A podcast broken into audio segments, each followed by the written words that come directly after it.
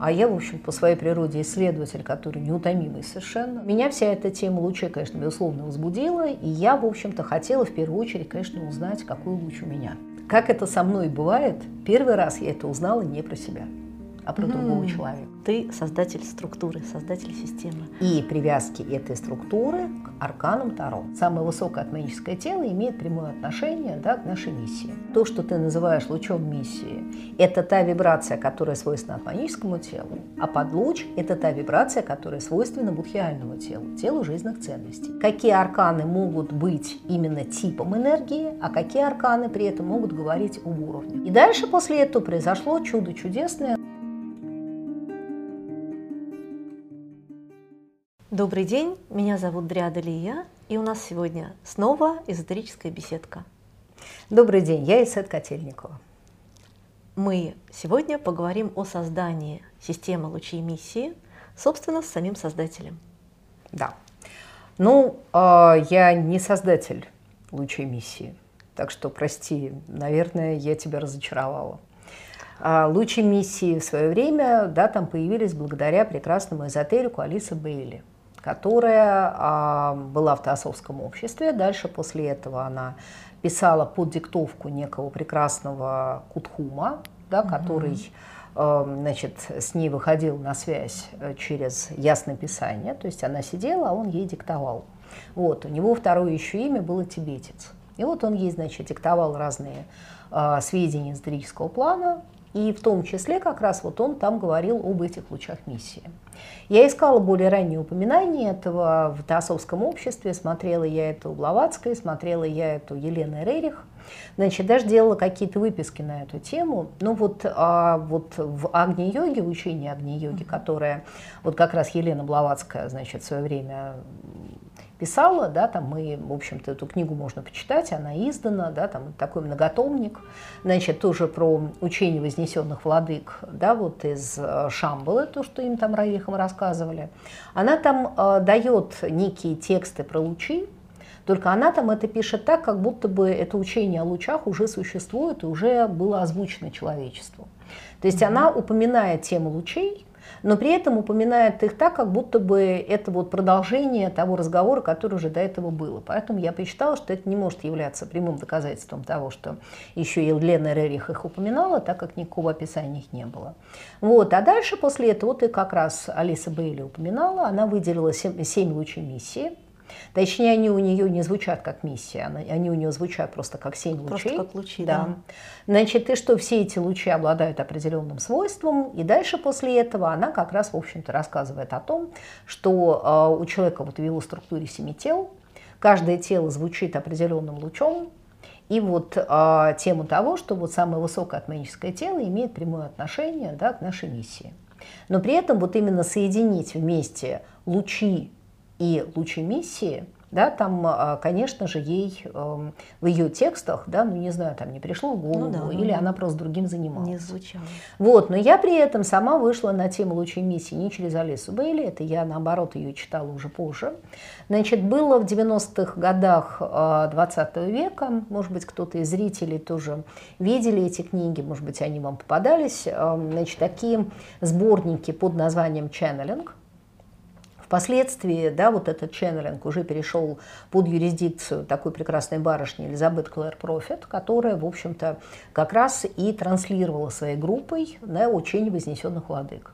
И вот там в одном из этих томов ченнелинга, насколько я помню, в третьем, было описание 12 лучей, уже 12, угу. а не 7. И тоже не лучи эмиссии пока. Да, тоже лучи. это было 12 лучей, где, соответственно, вот опять же тот же самый тибетец, который, в общем-то, уже диктовал через этот ченнелинг, потому что он себя титулует как вознесенный владыка, да, и уже, в общем, там звучит более внятно его имя именно как Кутхум, значит, об этих лучах рассказывает.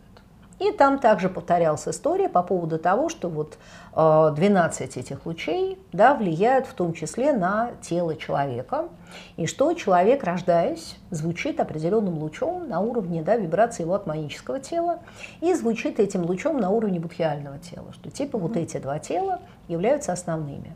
Вот, меня эта тема тогда в тот момент времени очень увлекла, потому что я, в общем-то, любила и ченнелинг, вознесенных владык я любила. Вот, мне действительно, в общем, нравилось читать эти тексты. Вот. Ну, я в тот момент времени уже много лет занималась Таро. И уже у меня был хороший опыт э, да, там, эзотерики и теософское общество. Значит, почти все, что от них издавалось на русском языке, было мною прочитано. И, соответственно, учение западной эзотерики. Да, это ГОМ непосредственно, да, там это Жерар Энкас, доктор Папиус. Вот, и таким образом да, вот у меня произошло это соединение да, там, теософской эзотерики и эзотерики вот западной, которая, да, вот оккультизм, западный оккультизм, угу. да, вместе с энциклопедией оккультизма ГОМа. И, в общем-то, меня вся эта тема лучей, конечно, безусловно, возбудила. И я, в общем-то, хотела в первую очередь, конечно, узнать, какой луч у меня из этих 12. А дальше после этого... Прости, чуть-чуть перебью. А вот эта история соединения луча и подлуча, да? Про подлуч же у них вообще ничего не было Нет, сказано. у них есть о том, что это луч будхиального тела. И подлуч для нас это, это луч будхиального вот тела. Наш подлуч, он уже вырос из нет, почему он не вырос, он как был там, так и остался. Ничего нового. Угу. То есть, смотрите, да, когда мы говорим луч и подлуч, то фактически у тебя то, что ты называешь лучом миссии, это та вибрация, которая свойственна атманическому телу, а подлуч – это та вибрация, которая свойственна будхиальному телу, телу жизненных ценностей. И само по себе атманическое тело и будхиальное тело как раз находятся в отношениях, когда атманическое тело – это куда, а будхиальное тело – это благодаря каким свойствам. На что опираясь. Да. да. И вот таким образом получается, да, что вот луч под луч – это мой луч, мое атманическое тело в себе содержит вибрацию вот такую, а мой подлуч – это мое будхиальное тело, содержит в себе вот такую вибрацию. То есть в этих источниках это уже упоминалось? Конечно, угу. конечно. Вот, ну и дальше, в общем-то, по мере того, как я, в общем-то, исследовала эту тему именно из ченнелинга, а я, в общем, по своей природе исследователь, который неутомимый совершенно, да, то есть я не останавливаюсь. Великий систематизатор. Спасибо, да. И, в общем, когда меня какая-то тема интересует, я, конечно, копаю так глубоко, как это только возможно. На какой-то момент времени мне пришла в голову мысль, которая, в общем-то, у меня засела. Эта мысль была по поводу того, что среди 23 арканов Таро считается, да, что вот если 22 аркана плюс белая карта, то из этих 22 арканов есть 12 типов энергии – 7 уровней и 3 изначальных первоначальных энергии, да, вот, ну вот как э, троица триединого, да, там Творца, то есть вот первичный импульс создания, дальше после этого, да, вот трансформация на уровне там Святого Духа, и третье это реализация. И, к слову сказать, Андрей, э, вот в психотерике есть видео, насколько я помню, оно в открытом доступе, это по поводу как раз вот 22 старших арканов, 23, где он это подробно расписывает. Да. Вот, и мне было понятно, да, что вот теперь моя моя задача из этих 22-23 арканов найти вот эти 12 типов энергии. И вот я стала рассуждать. Значит, какие арканы могут быть именно типом энергии, а какие арканы при этом могут говорить об уровнях. Вот таким образом выделилось вот эти прекрасные 12 лучей. Угу. Что это маг, вот папеса, это... императрица, папа, сила и так далее. Не буду я сейчас их перечислять. Угу. Вот, и таким образом да, стало понятно, что раз вот эти арканы как раз отвечают за 12 типов энергии, а при этом в ченнелинге говорится о том, что есть 12 типов энергии, которая лучевая, то сделать дальнейший шаг и предположить, какой из 12 лучей, описанных в ченнелинге, имеет отношение к этим старшим арканам, было достаточно несложно. И дальше после этого произошло чудо чудесное, за которое я, в общем, до сих пор благодарна судьбе и своему потоку. Когда описание лучей произошли именно благодаря арканам Таро, то обратное движение от описания лучей в сторону описания 12 же лучей из ченнелинга привело к тому, что информация ченнелинга структурировалась, стала гораздо более хваткой, гораздо более прикладной. И, в общем-то, таким образом я была удовлетворена, то есть я увидела, что да, совпадает. Более того, не просто совпадает, а еще и работает. И вот таким образом система 12 лучей миссии уже появилась. мы все-таки говорим о тебе как о создателе именно самой системы, то есть вот именно этой структуры. Да, но название лучей не мое. Хорошо. Я имею в виду, вот само по себе идея того, что есть некие 12 лучей как источники энергии, да. Это не мое. Ты создатель структуры, создатель системы. И привязки этой структуры к арканам Таро. Да. Потому что когда у нас есть арканы Таро, то дальше после этого мы идем следующий путь. Да, это если у нас есть аркана Таро, а на колоде при этом гадают, то дальше весь вопрос в том, как с помощью гадания на Таро выяснить как раз вибрации своего атманического тела и вибрации своего будхиального тела. А, расскажи, как ты сама узнала свой луч и подлуч. Как это с тобой произошло?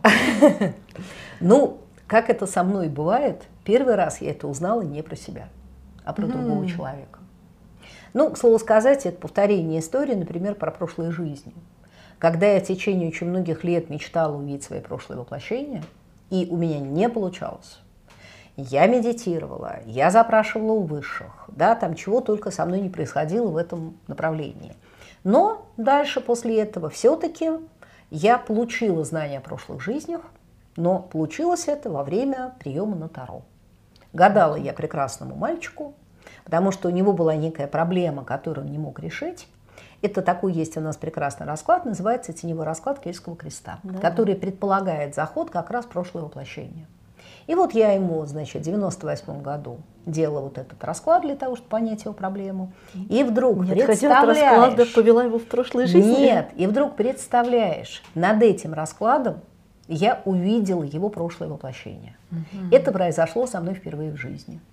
И вот после того, как я увидела прошлое воплощение этого прекрасного человека, я была, конечно, восхищена, ему все это рассказала. Он не так, чтобы поверил, но его явно совершенно эта тема очень сильно задела и затронула.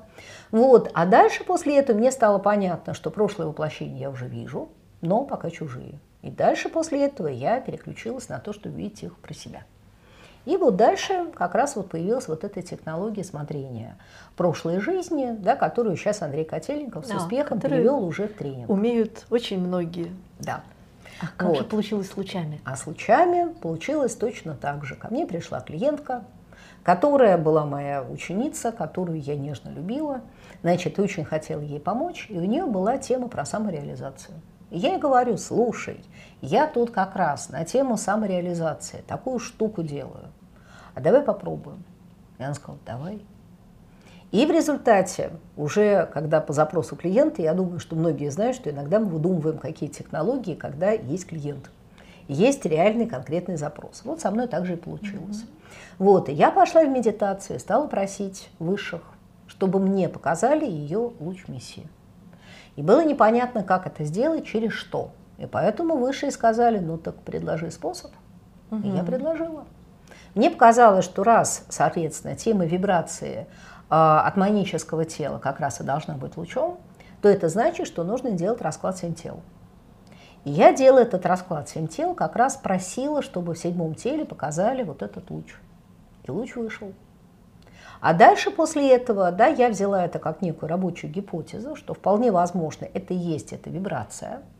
Дальше с помощью даты я уточнила, является ли это той вибрацией, присущей как раз атманическому телу, которую можно назвать лучом миссии. Мне совершенно счастливо это подтвердили. К слову сказать, первый луч, который я выложила, был именно луч звезда, ты не поверишь. Mm-hmm. Так Девушка что впервые, да, впервые в этой, в этой вселенной луч миссии вышел именно звезда.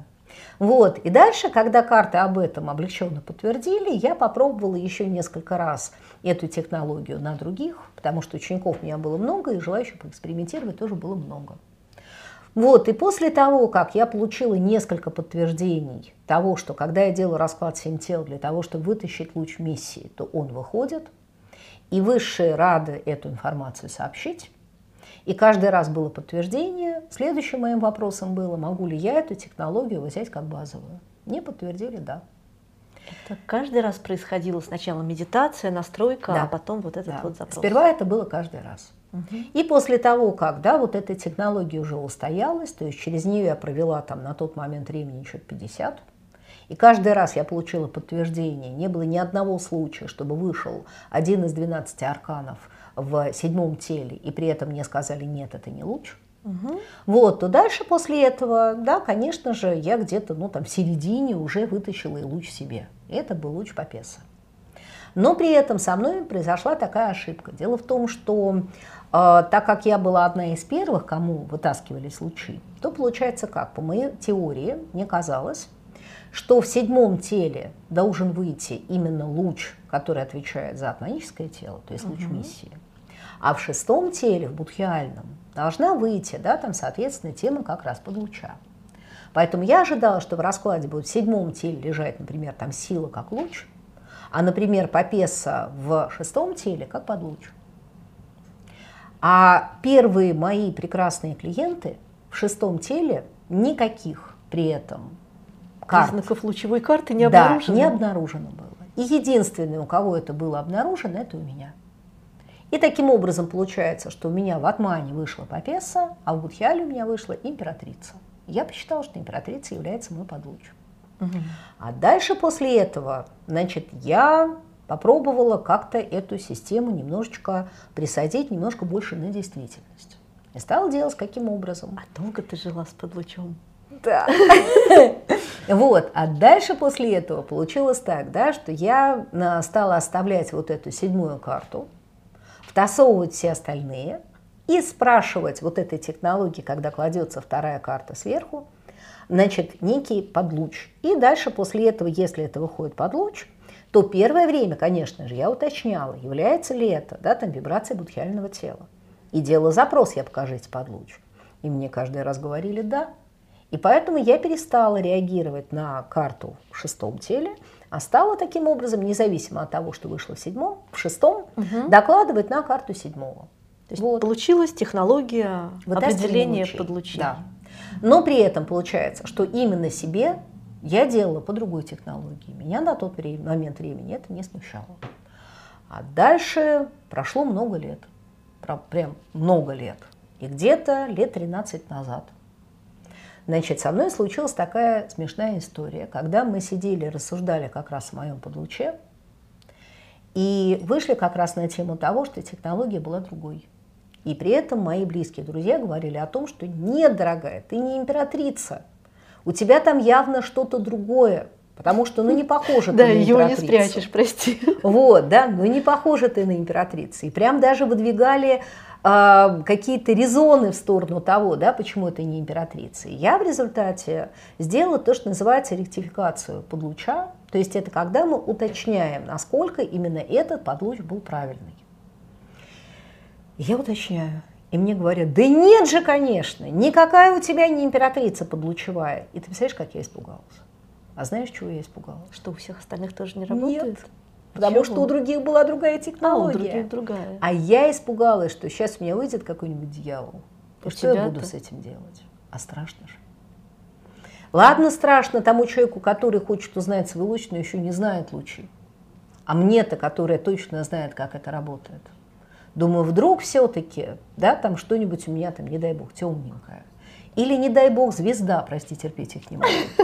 Ужас Да, это луч, который не расщепишь, да.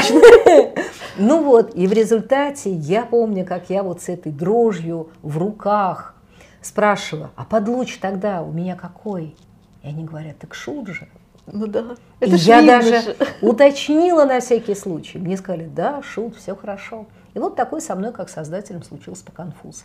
Но по сравнению с тем, какой конфуз был, например, у изобретателя ЛСД, когда он принял дозу такую, что его несколько дней от этого тащило, меня тащило, конечно, не несколько дней, меня тащило несколько лет, но, согласись, все-таки тащил меня несколько лет просто чужим подлучом. Ну, слушай, у тебя есть уникальный опыт жизни, долгий период с не своим подлучом. Да. А каково это? Вот что ты вынесла из этого опыта, на что можно опираться? Ну, ты знаешь, в общем-то, это неприятно, потому что есть четкое внятное ощущение, что я неправильная. Mm. То есть смотри, да, вот надо же а, быть императрицей. И когда я делаю все как императрица, то в результате почему-то все получается не так. Меня не включают. То есть, как Андрюша говорит, я больше люблю заводить животных и наблюдать за ними в естественной среде моего дома, чем с ними непосредственно, да, там, например, возиться. То же самое касается детишек, например. Да? Я очень люблю своих детишек, но при этом сказки на ночь ну, да, там, например, и обслуживание этих прекрасных детей, что императрицы чаще всего делают с удовольствием, да, там так же, как, не знаю, какой-нибудь там цветочки, да, там разводить э, и прочее. Огородики да? поливать. Да. да. Это мне прям совсем не свойственно. Я не могу сказать, что это прям свойственно всем императрицам, у каждого своя территория творчества. Но все-таки для императрицы я бы сказала, что мне не хватает такой, знаешь, какой-то более длинной истории. То есть императрицы все-таки это барышни длинные. Да. Да, вот они, если за что-то берутся, то они делают это долго, да. да. Вот. А Шот все-таки весьма нетерпеливый парень. И уже когда мы выяснили, что у меня подлует шута, я помню, как мой очень хороший друг, который шел по лучам, и который в эту тему очень хорошо уже включился сам, и своего шута очень хорошо увидел, он мне говорил о том, что Исет, вот я смотрел на тебя и думал, блин, ну вот как может у нее не быть шута? Ведь она же шут. Ну как вообще такое может быть?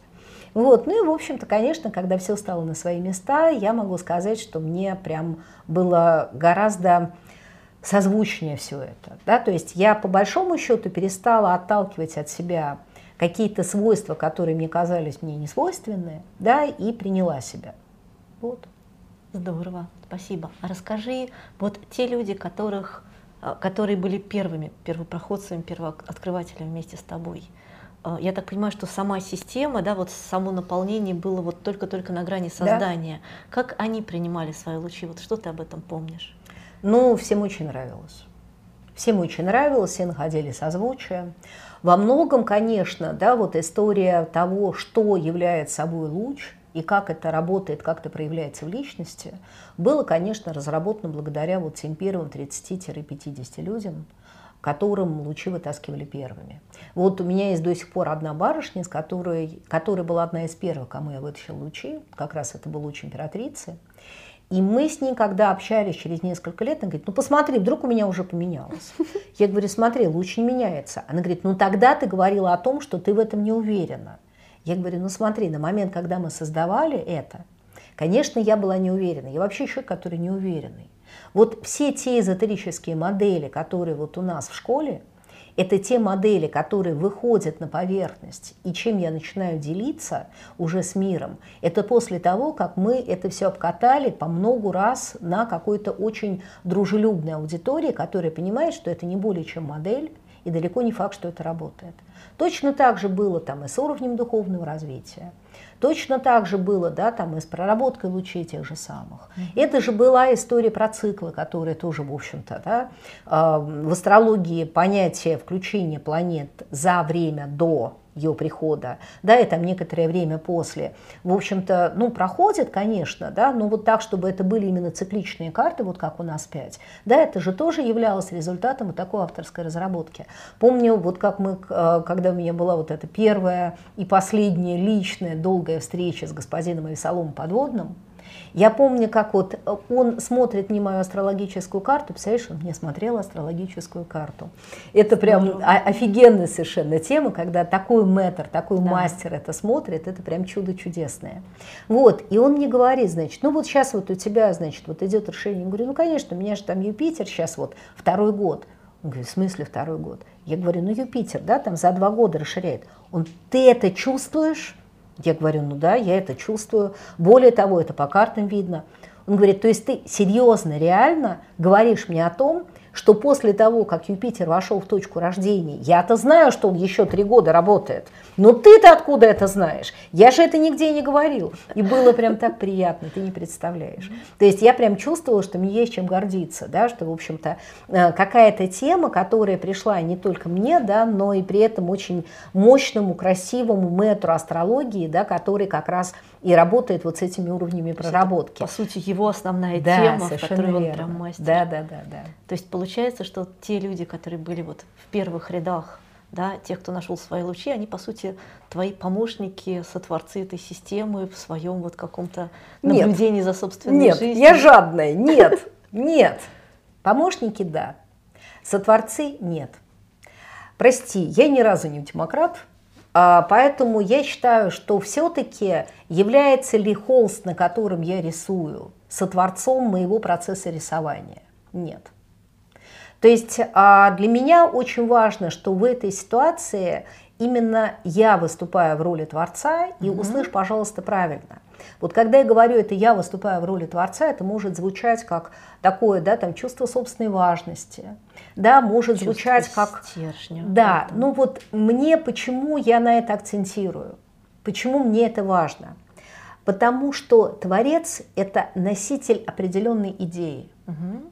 Это тот, который знает об этом максимум. потому что он внутри этого находится, который на ощупь как раз различает, разделяет, да, вот где что работает, да, там, который экспериментирует, который несет на себя вот это бремя ответственности за свое творчество и за то, что он дальше после этого отдает это миру. И поэтому, да, в том случае, если я присовокуплю к этому процессу творчества тех, на ком я экспериментирую, то таким образом получается, кто да, что да, угу. будет кто я на поняла. что гораст. То есть это будет звучать как, ну слушай, ты же на мне экспериментировала. я, я так вижу. Да, поэтому вот я-то лучше, как начинающий, ну вот как императрица, знаю, как работает этот луч. Нет. То, что у тебя луч императрицы, и то, что я тебя об этом спрашиваю, это не значит, что ты знаешь это лучше. Прости, друг. Ты в данной ситуации, да, холст. Холст – это прекрасно. Экспериментальное И поле. чем более ты при этом чистый холст, тем на самом деле лучше идет эксперимент. Я готова быть в диалоге с прекрасными людьми, с которыми я творю новые реальности. Но при этом это всегда диалоги, которые, ну, скажем, несколько... Нанизаны на одну ось. Да, Да. спасибо, ты подбираешь очень красивые слова. А, ну, смотри, сейчас понятное дело, что система лучей миссии получила большое распространение. Да. И, к сожалению, да, вынуждены мы признать, что все равно находятся те, которые кто во что гораст, которые находят и э, луч колесница, и все Скажи мне, прекрасный человек, а ты вдруг случайно читала такую замечательную вещь Ричарда Баха под названием «Единственное»? Да.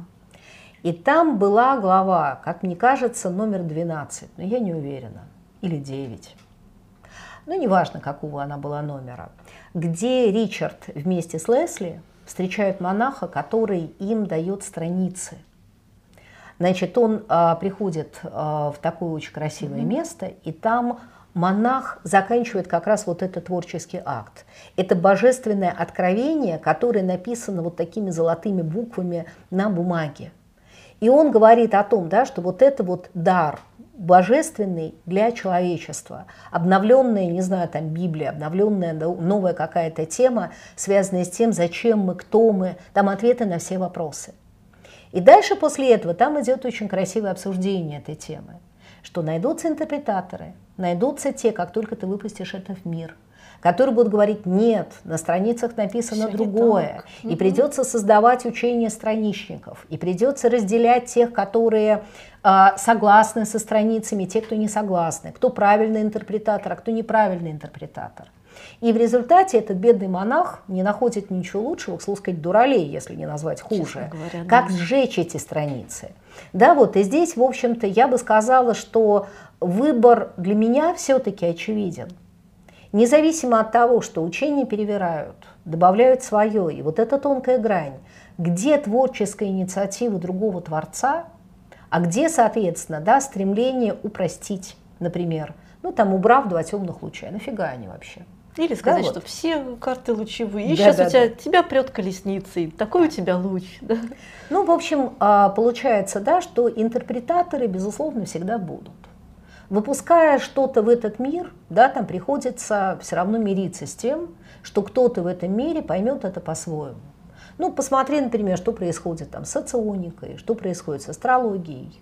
Вот, ну, в общем, подводя итоги, да, понятно, что на эту тему, думаю, еще будет не одна эзотерическая беседка. Это точно. Мне кажется, что то, что вот я рассказала уже в качестве такого первого шага в этом направлении достаточно. Спасибо. Это вот как прикоснуться к святой прям с придыханием, да, как это было. Спасибо тебе. огромное. Спасибо. Но я уверена, в общем-то, что эм, я кого-то разочаровала, потому что, конечно же, помнишь, у нас была в Инстаграме вот эта история, что я нашла учение о лучах под елкой. Вот, прям, мне И кажется, была идеальная как скрижали история. завета на горе, там со светом, с небом. А путем исследований, спасибо. Надеюсь, в общем, что вам было интересно. А если у вас есть какие-то вопросы, то есть у нас ответы. Спасибо большое. Спасибо. Всего доброго.